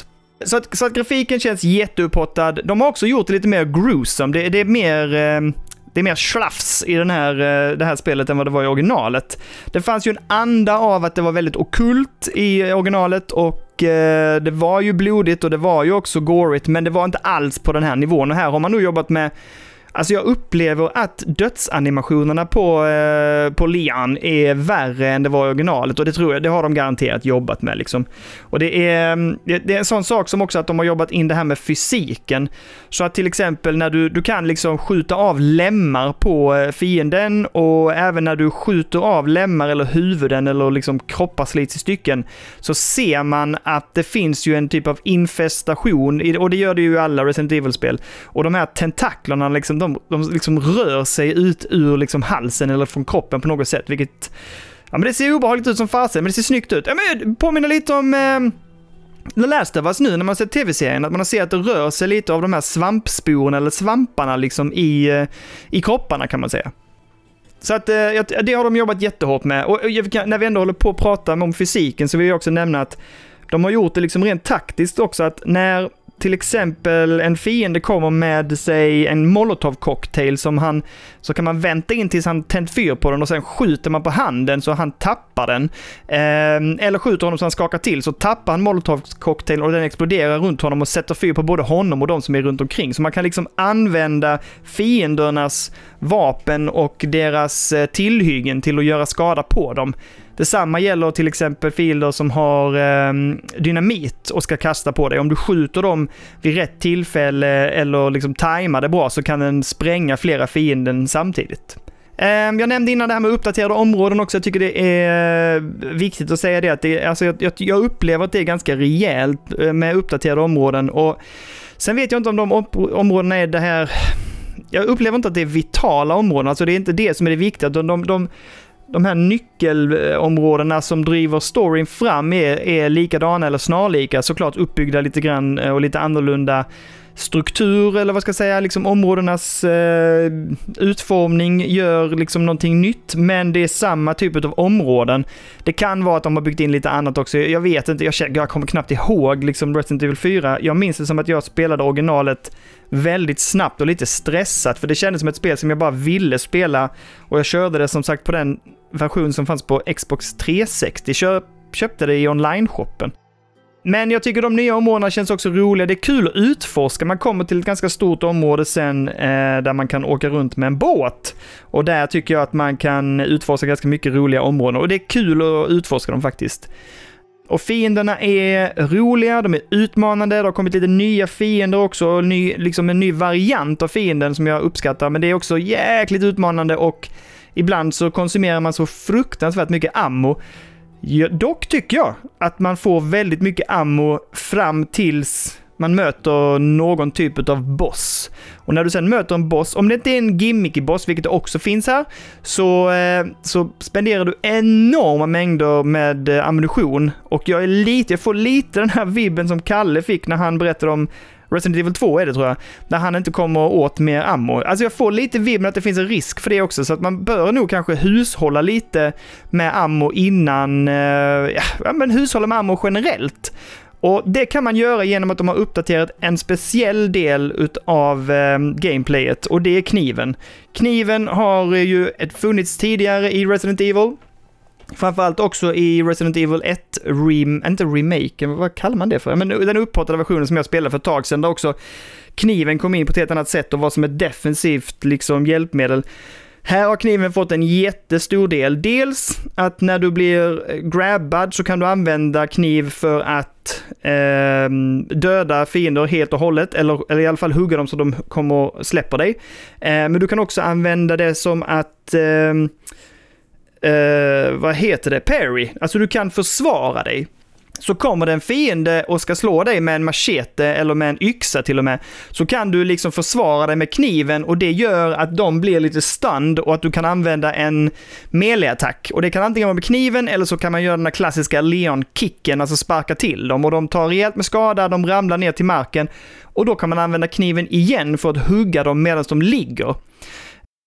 En annan sak som jag tycker jättemycket om med kniven, men det, och det används lite för lite, men det kan också vara att jag är så dålig på det. Men du kan stealth-spela i det här spelet också. Du kan alltså smyga dig på fiender och eh, hugga dem helt enkelt.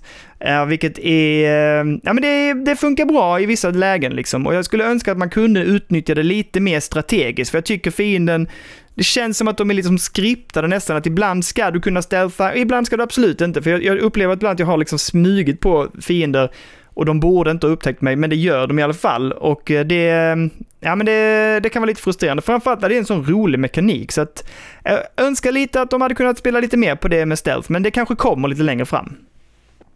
Och när vi ändå håller på att prata lite om fiender så vill jag också säga att eh, Alltså det är väl en av de grejerna som jag har lite svårt för i det här spelet och det är fienderna används lite grann som eh, i waves. Så att Istället för att fienderna liksom är olika utmanande, vilket de på ett sätt är, framförallt lite längre in i spelet, när de blir liksom mutationer, eh, kan komma tillbaka till det, så är det ofta liksom i områden du går in så är det jättemycket fiender. Och jag kan tycka det är lite frustrerande för att dels som sagt, du måste spendera en massa ammo eller bli bra på parry-systemet och använda kniven väldigt mycket. Det svåra är, om du använder parry och vill använda melee-attack och kniven så blir det som att de liksom kommer för nära dig för många samtidigt och då hopar de sig runt omkring dig. Det kommer också en typ av hundar eller vargar senare som är mycket snabbare och mycket mer intensiva. Har du då en eller två sådana vargar och då kanske har fyra eller fem olika fiender i närheten av dig så, så är det lätt att du liksom blir fast mot en vägg eller ett hörn och det är sjukt störigt och då, då får du slänga fram liksom hagelbössan för att skjuta bort dem. Eh, du har ju såklart andra starkare vapen som handgranat etc. Men de vill du gärna spara på någon sån här riktigt stor fiende, för stora jäkla fiender kommer också. Eh, och det möter man, bland annat har ni allihopa, inte alla, alla ni som har sett det i alla fall vet att det kommer den här eh, eh, fienden med motorsåg och det kommer värre fiender än den kan jag säga senare också som eh, är väldigt utmanande. Men eh, om vi ska prata vidare om det med fiender i eh, flock eller vågor, så, så tycker jag också att alltså, Leon springer långsamt. Det är han springer lite för långsamt. Det, det, skulle behöva gå lite fortare, för att det, det finns ingen naturlig dodge, utan dodge kommer bara vid vissa specifika tillfällen. Eh, men däremot så kan du då springa förbi fienden, men det går liksom lite för långsamt. Så om du har någon som har en, en lie eller liksom en eh, en högaffel så når de dig ändå fast du har sprungit förbi dem för de har ju läng ett längre vapen liksom. Um, så att jag vet inte, lite för långsamt springande och jag tycker att det är lite störigt med fienderna så här i våg helt enkelt. Och um, jag tänker, det var något mer. Jo, jag tänkte också på det här med eh, bossfighter, att där tycker jag ändå att de har gjort de har gjort om bossfighter en hel del och de har också gjort eh, lite annorlunda. Jag, jag både gillade och jag tycker att någon mekanik var lite tråkigare, så det var någon, en gimmickboss som jag kommer ihåg från spelet som jag tyckte var lite roligare och lite svårare på ett sätt som de har gjort om mekaniken kring nu. Men jag uppskattar ändå att de har uppdaterat och kört någonting nytt utav det liksom. Så det är, det är en beefy uppdatering, helt klart. Um, en annan sak som jag gillar jättemycket det är att den här karaktären som man stöter på och som egentligen är huvuduppdraget, man ska rädda en annan karaktär. Den karaktären i originalet så var det ju, eh, alltså den karaktären var så jäkla gnällig och skrikig och pipig liksom på ett överdrivet sätt. Så att det blev liksom bara jobbigt. Och det har de faktiskt uppdaterat och karaktären har en, men en lite, mer... det är lite tuffare helt enkelt. Inte överdrivet mycket, men är lite tuffare och det, det känns mer naturligt och mer äkta, eh, måste jag säga. Så det uppskattar jag ändå att Capcom har gjort. Eh, och, ja, men, och, så det gillar jag. Så att, det, det, är väldigt, det är väldigt lite som jag inte gillar med den här remaken. Jag tycker den är riktigt, riktigt bra. Jag eh, måste dock säga att jag var lite så här, hur håller den sig till remakesen av tvåan och trean? Eh, och det här kan ju ha med ren preferens att göra, men, men alltså jag drog igång tvåan på Decca. Eh, och jag vet inte varför, men jag, jag gillar den remaken på något sätt. Jag kan inte svara på vad det, om den är... Den är såklart inte grafiskt bättre, det tror jag inte, men, men jag upplever att den är Ah, jag vet inte, den talar till mig på något bättre sätt helt enkelt. Men, men jag har jättekul med Resident Evil 4 och ehm, eh, för er som liksom inte har spelat Resident Evil 4 innan, så är det här en given liksom, att skaffa. Framförallt om man gillar Resident Evil-spelen och de nya remakesen. Har man spelat Resident Evil 4, ja men jag tycker fortfarande att det är ett riktigt bra spel och jag, jag tycker absolut att det är värt att plocka upp har lite så här, jag fattar ju om man spelade för inte så länge sedan som Kalle, att, att plocka upp det för fullpris. Jag vet inte riktigt. Alltså det, det, är motiverat av remaken för det är ett nytt spel och det är jättebra. Och det är verkligen, verkligen håller hög klass. Men, eh, men å andra sidan så har man ju liksom the gist of it. Alltså man har ju summeringen, man vet ju vad spelet handlar om, man vet vad det går ut på och man vet liksom, eh, ja, man har upplevt det och den stilbildande, det stilbildande spel det var liksom. För det här var ju ett spel som var stilbildande, satte liksom på något sätt eh, Eh, den här typen av survival horror action-spel på kartan och jättemånga spel har ju liksom tagit efter den här, den här, eh, det här spelet sen dess liksom och det har ju nästan blivit som en, en, en typ av subgenre eller vad man ska kalla det för. Så att Eh, nej, men jag är jättenöjd. Jag ska fortsätta spela. Jag tänker spela klart det. På ett sätt hade jag ju tänkt spela tvåan och trean först, men det blir nog att rulla vidare här nu, för det har varit ett bra flow. Och det är också en anledning till att podden är lite sen. Jag ville verkligen kunna ge fyran en hel del timmar innan jag liksom ville prata om det i podden, framförallt nu när jag var lite ensam om att, att köta om det.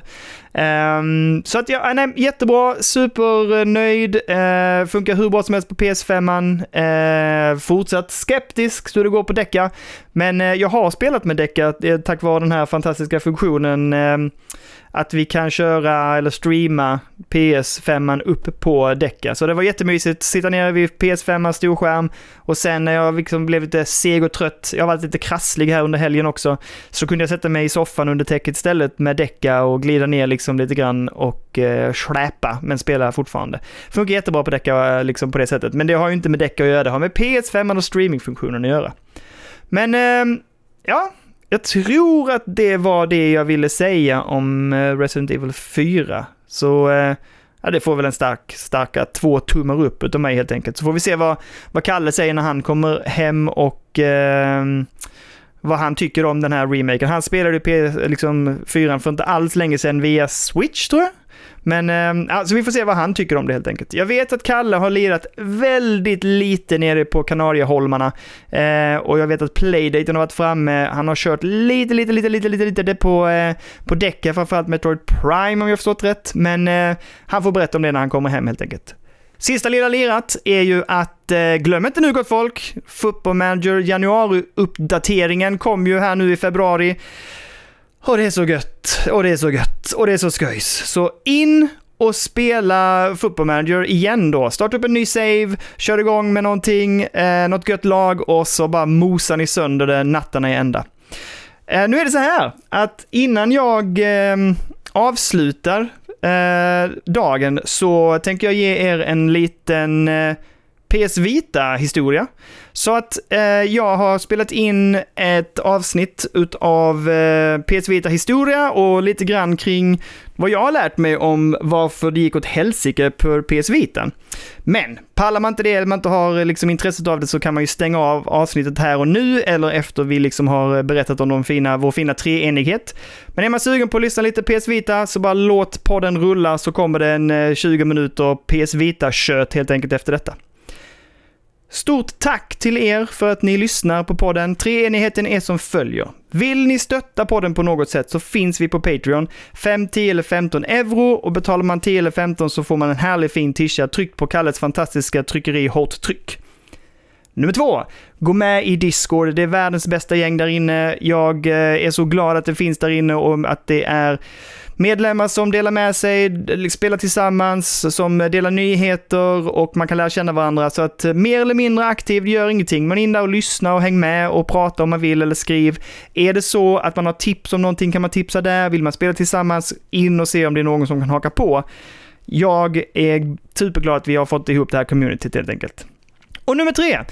För att hjälpa podden kan ni också lämna en recension eh, på den poddplattform ni än lyssnar. De flesta lämnar det via Spotify och det går bra att göra det vad som helst. Men det uppskattar vi väldigt mycket. Vi får också bra uppmärksamhet från publishers etc. och vi kan använda den statistiken. Dels för att få fler lyssnare, men också för att hjälpa oss liksom i våra samarbeten med olika typer av speldistributörer helt enkelt. Så att, eh, gå gärna in och lämna en recension. Vi blir superglada för det helt enkelt.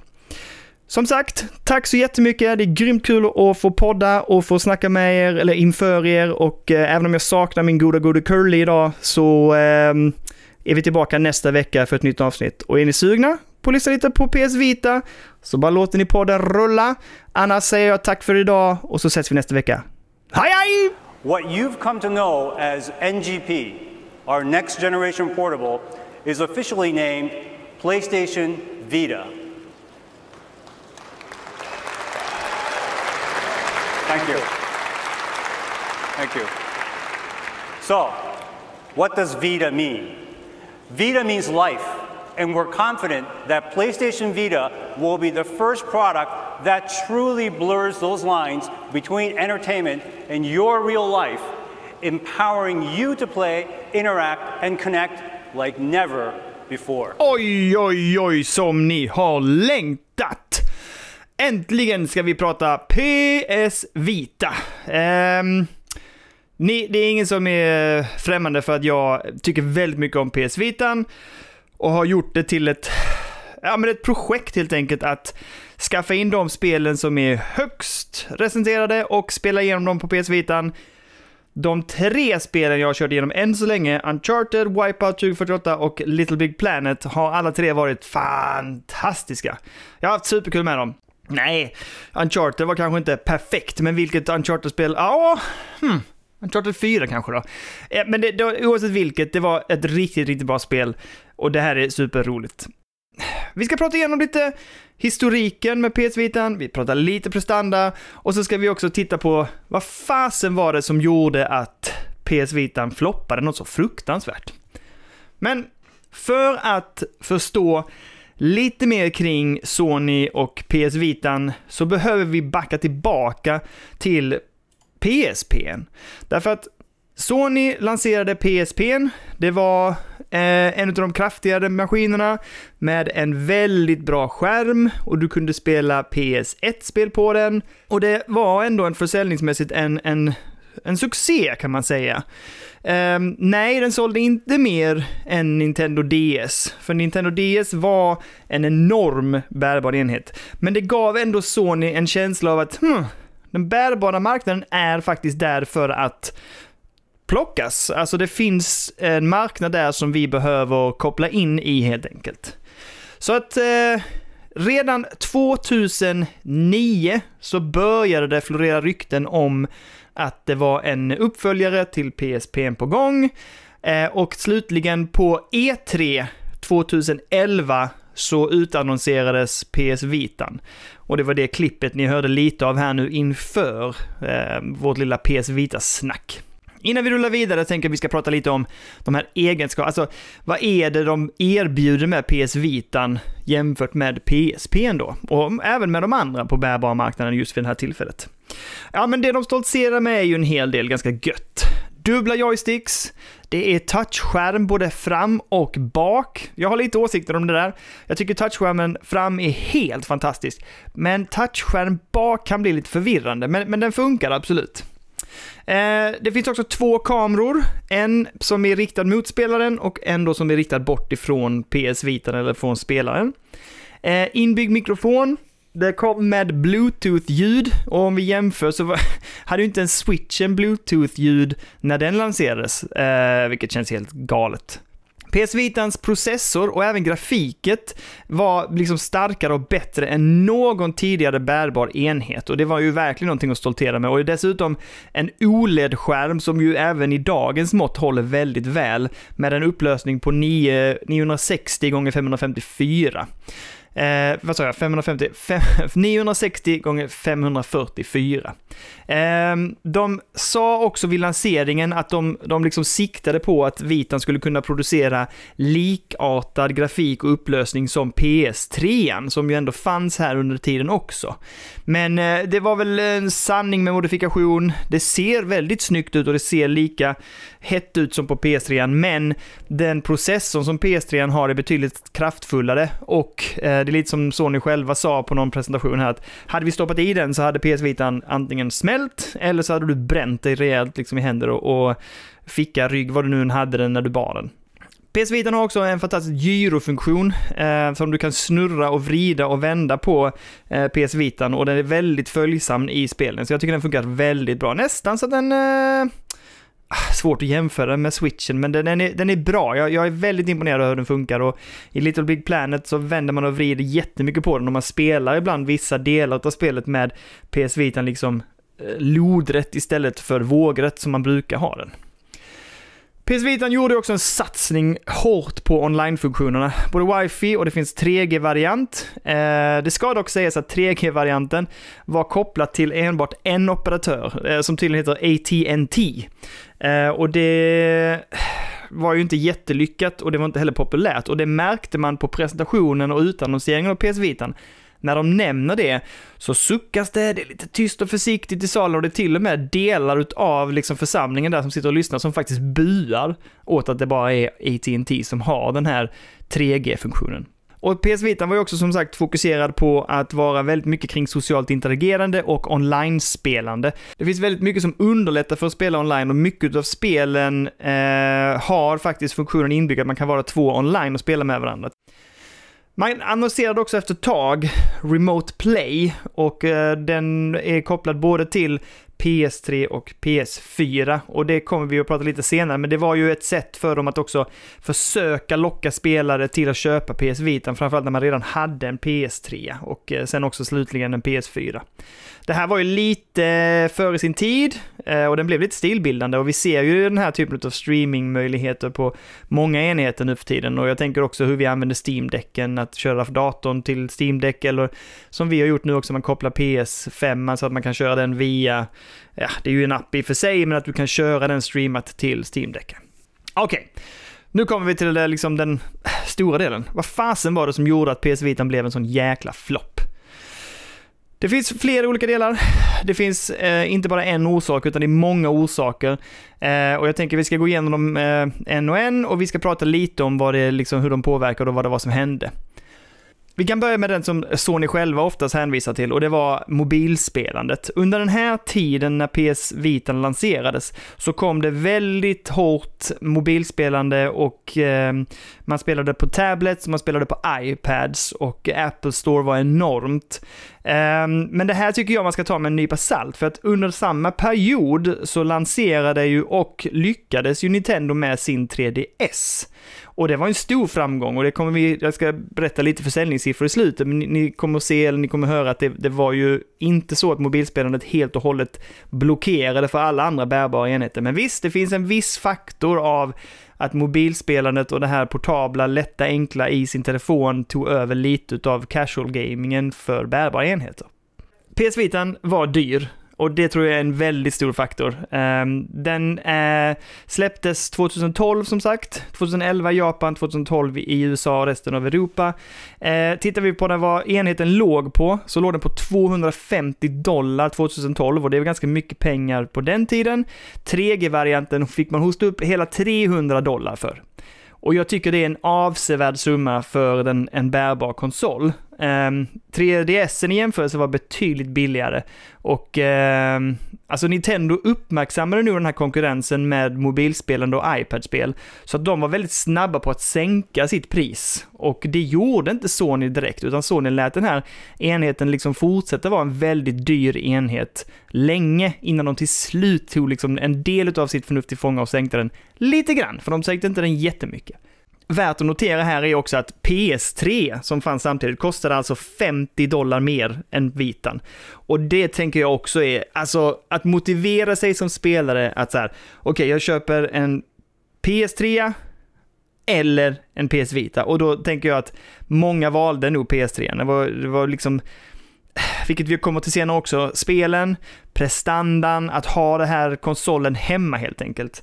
Um, och jag tror det är svårt att få många, jag tror, att det var, jag tror att det var svårt för Sony att motivera spelarna att faktiskt ta det där steget och hosta upp uh, den här, de här pengarna för den här enheten helt enkelt. Och visst, alltså prestandan motiverar priset, det ska sägas, för som jag sa innan, att det här var utan tvekan den mest kraftfulla och um, eh, högkvalitativa bärbara enheten någonsin med funktioner som liksom fortfarande håller än idag. Men priset, det kan inte liksom reglera det hela. Det hjälper inte om du har världens bästa maskin om priset är överjäkligt liksom. Och visst, de, säl, de sänkte ju kostnaden något och de lanserade också en PS Vita Lite som var ju eh, lite enklare, smalare, hade en LCD-skärm istället och var lite, lätt, alltså lite billigare att producera. Men det blev inte heller någon jättehit. Um, och uh, det gjorde inte att eh, försäljningssiffrorna ökade märk eh, märkbart. Det de också gjorde sen var att de försökte, de försökte lansera, återigen och kopplade till PS Vita, och det var ju att köra in eh, PS Vita TV, och den kom 2014. Och den stöttade såväl digitala spel via PS Vita-shoppen, eh, men den, den, den stöttade också faktiskt spelen, fysiska spel, att stoppa in den här cartridgen, alltså spel eh, kassetterna gick att köra in i den så man kunde spela PS Vita-spel på tvn. Problemet var dock att vissa spel, och framförallt de bra spelen skulle jag säga, de behöver PS Vitans specifika funktioner för att kunna spelas. Så många spel kan man inte spela på PS Vita TV för att du inte har touch, du har inte gyrot etc. Uh, eh, Little Big Planet är ju ett sånt primexempel på det på något sätt. Eh, det man gör när man kör med PS Vita TV är att du styr den med en DualShock 3 eller en 4.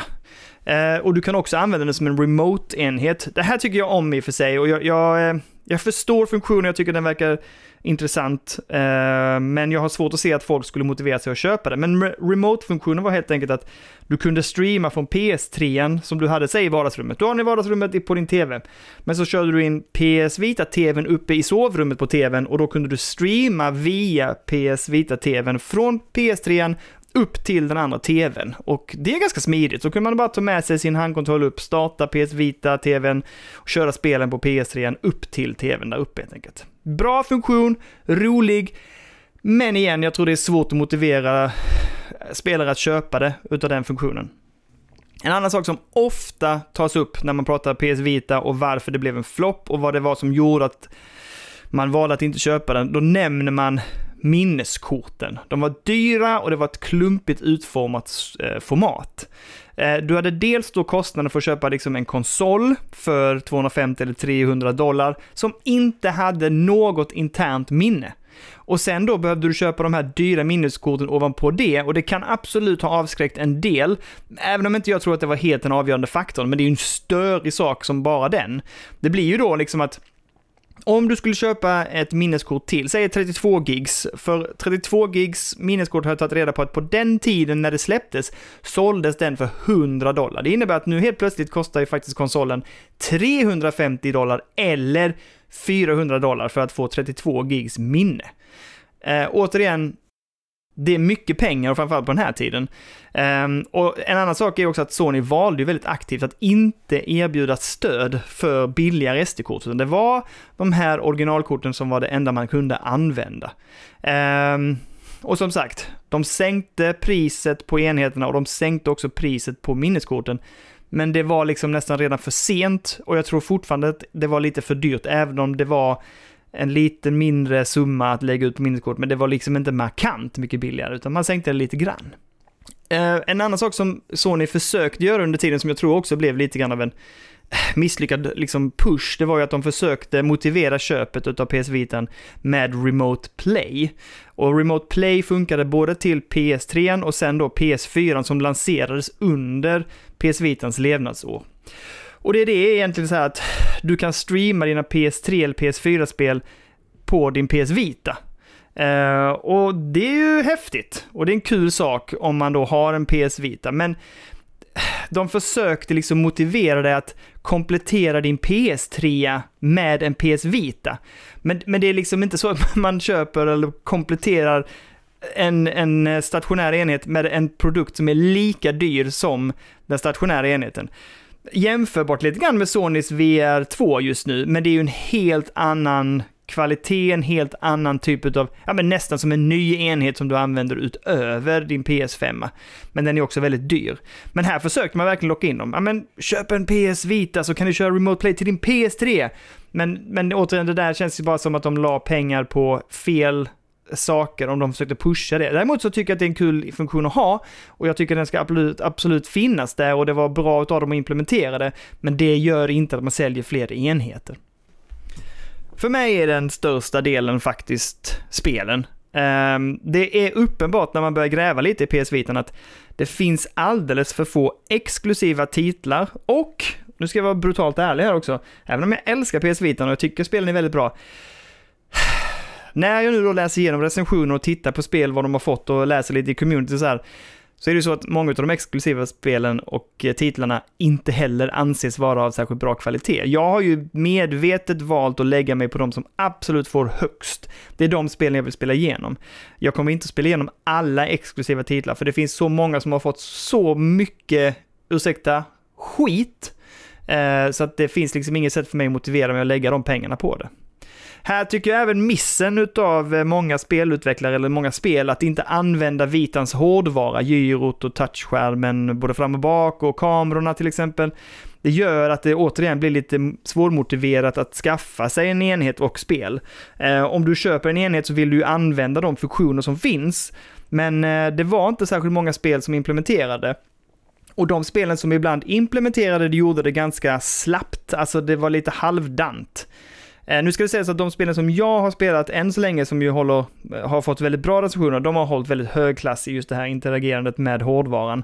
Men det, men det blir, eh, blir svårt att motivera att köpa PS Vita för spel, exklusiva spel när de inte heller använder hårdvaran. Återigen, jag tror det är större risk att man struntar i att köpa PS Vita utifrån att det inte fanns särskilt bra spel helt enkelt.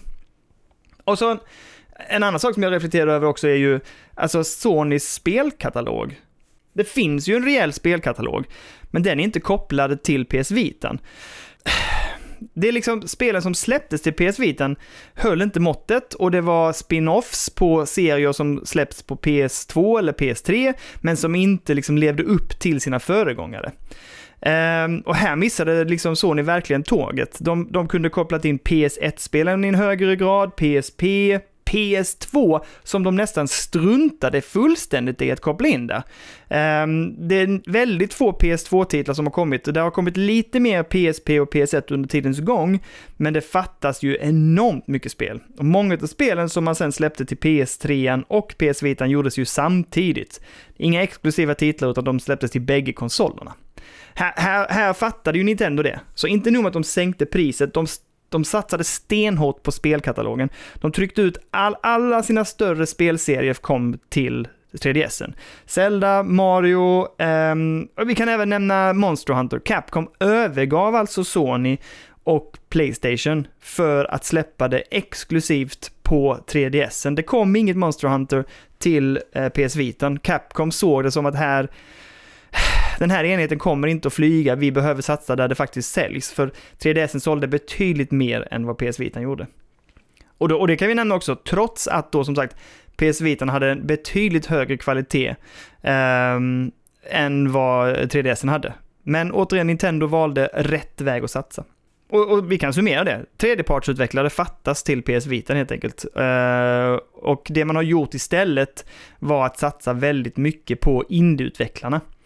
Eh, Sony liksom flyttade fokus efter ett tag och, liksom pushade till att det här var en indie, eh, indie-enhet helt enkelt. Och det känns också lite märkligt med tanke på att det var den kraftfullaste bärbara enheten eh, för sin tid.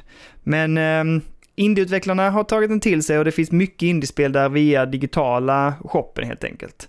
Eh, och det finns också en väldigt lojal community, vi kan komma tillbaka till det faktiskt. Så när vi kommer till spelen vill jag bara säga igen, återigen, alltså vilken missad möjlighet av Sony. De kunde ha tryckt ut mycket, mycket mer spel här och jag tror att det hade landat och flugit ganska väl även om man hade bara tryckt ut de, de tidigare spelen från PS2 till exempel på PS Vitan. Eh, det tror jag hade gjort jättemycket för då hade folk kanske köpt enheten och kunnat spela de spelen man hade hört talas om på Playstation 2. Det man ska säga också som liksom slutgiltigt är bara så här att det är Sony, Sony är ju mycket till skuld för det. De övergav Vita. Så snart det blev motstånd, de märkte redan efter två år att försäljningssiffrorna inte alls nådde upp till det man hade förväntat sig, så övergav den det. Det blev kusligt tyst. Eh, tittar man på presentationer från tiden efter 2014 så nämns PS Vita väldigt lite och, och det är väldigt få spel och framförallt inga exklusiva spel. Fyra år efter lanseringen så eh, slutade de med liksom first part support, eh, alltså första partsutveckling slutade man med. Eh, och man såg också att fokus på Sony blev ju att gå över till PS4. Marknadsföring, resurser, push på eh, mässor och presentationer handlade om PS4. Man, man gjorde inte mycket väsen om PS4, nästan ingenting verkar det som. Eh, och som sagt, Sony gav upp på PS Vitan trots vilken dyr enhet det var och att den hade en sån fruktansvärd potential att bli en riktigt, riktigt bra bärbar enhet för Sony. Uh, Vitan lever ju kvar. Den är faktiskt ganska populär fortfarande. Uh, eller, man vurmar om den helt enkelt. Det har verkligen blivit en, en indie-pärla på det sättet man kan det fortfarande utvecklas vissa spel till. Nu, nu har de slutat med det, nu lägger de inte in fler spel, men det utvecklades länge spel som släpptes på PS Vitan. Och många vurmar utav den släppte ju spel till den samtidigt som den släppte till andra enheter. Så jag vet till exempel att eh, det finns spel som lanserades för bara ett par, tre år sedan, fyra, som man liksom släppte till alla olika enheter, men också PS Vitan för att man liksom eh, vill visa sin uppskattning för den. Eh, någonting som också vi pratade om innan som var det här med communityn och det är framför allt communityn kring mod och att modifiera vitan. Um, och det gör att den lever mycket nu. Man har modifierat in en massa olika funktioner som gör att man kan spela mycket, mycket fler spel utav Playstations fantastiska spelkatalog. Och så um, ehm, har man moddat in så att man kan köra Remote Play från PS5. Det var lite mäckigt, uh, så jag har struntat i det än så länge, får se om jag orkar plocka upp det, men det hade varit svincoolt. Eh, de har också moddat in nu så att man kan använda, och det var länge sedan, men att man kan använda de här billigare SD-korten via mods. Och det underlättar ju jättemycket och då slipper folk leta efter de här alldeles för dyra minneskorten. Och som sagt, Sony står till skuld till stor del av det. De, de, de, de prioriterade inte PS Vitan, de investerade väldigt lite eh, under de här korta levnadsåren som det fanns och de gjorde väldigt lite för att hålla eller blåsa liv i enheten. Och 2019 Eh, i mars så producerades den sista enheten och därefter så görs det ingenting nytt från PS Vitan. Och som sagt, det var diskussioner om att stänga ner shoppen, men det valde man att behålla och jag tror att det var på grund av att det blev ett ganska stort ramaskri i communityt och bland indieutvecklare att fortsätta ha deras spel tillgängliga. Så där har vi det, lite grann kring PS Vitan. Vi ska dra lite försäljningssiffror bara så att ni förstår och kanske får liksom en, en liten hum om det. Alltså under sina levnadsår, och det här är lite otydligt för att, eh, undrar om det var 2015, så slutade Sony producera eller visa upp siffror gällande Vitan. Men det sägs officiellt att det såldes 6 miljoner enheter, men det, när man tittar på det sen ut efter det här när de slutade räkna enheterna så beräknar man att totalt under hela sin levnadsår så har Vitan sålt någonstans mellan 6, men man tror uppemot 10 miljoner enheter under hela sin levnadstid. Vi kan jämföra med PSP. PSP som kom innan Vitan alltså såldes i 80 miljoner ex. Nintendo DS som ju konkurrerade med PSP sålde i 154 miljoner ex. Och 3DS som ju var den bärbara konkurrenten med PS Vitan såldes ju för sålde eh, 74 miljoner ex. Så att eh, det är ju ingen tvekan om att PS Vitan har, eh, att det blev en flopp. De misslyckades fullständigt. Eh, och det var en, eh, en enhet som inte såldes särskilt mycket runt om i världen. Ja, jag älskar den. Jag tycker den är fantastisk. Jag har med den överallt. Minsta lilla jag ska ut och resa eller åka tåg eller vad som helst, så tar jag med den. Den är supersnabb och, snabb att koppla upp. Den har den här fantastiska funktionen som eh, vi ser på switchen också, att man kan bara stänga ner den och starta upp den igen så drar du igång där spelet är. Eh, jag älskar de här funktionerna som finns i apparaten, alltså i själva maskinen. Den, den, är superrolig. Jag tycker de spelen jag har valt att spela har varit jätteroliga. Tillsammans med, med eh, Deca så är detta för mig den, den, eh, den bästa eller ultimata bärbara enheten. Um, jag tycker dock att de kompletterar varandra. Alltså jag tycker Deca har sitt, Switchen har sitt, jag tycker att PS Vita har sitt. Men om jag ska välja just nu så plockar jag med mig PS Vita. Jag tycker den är supermysig. Och um, jag, jag, jag, rekommenderar den. Jag rekommenderar starkt att om man kommer över ett sånt här X för eh, en, bra, en, en, bra summa, så kör, absolut. Och leta upp de här goa spelen. Eh, det är bara att titta in på en topp 10 bästa PS Vita-spel. Uncharted, Little Big Planet, um, Gravity Rush, ehm, Wipeout 2048. Eh, det är mycket möjligt att jag lägger upp en liten lista eller går igenom någonstans de här spelen som jag har spelat sen och eh, rangordnar dem på något sätt i hur man ska köpa dem. Men eh, och vill man veta lite mer vad jag har köpt så kan jag också eh, droppa en lista på de spelen som jag kommer att spela och som jag har investerat i. Men där har vi det. Lite kring PS Vitan, kring PS Vitans vara, icke-vara och eh, historik. Eh, det var det hela. Så eh, ni som orkade lyssna färdigt på allt det här kötet om den underbara PS Vitan. Tack så mycket! Ha det gött! Vi hörs!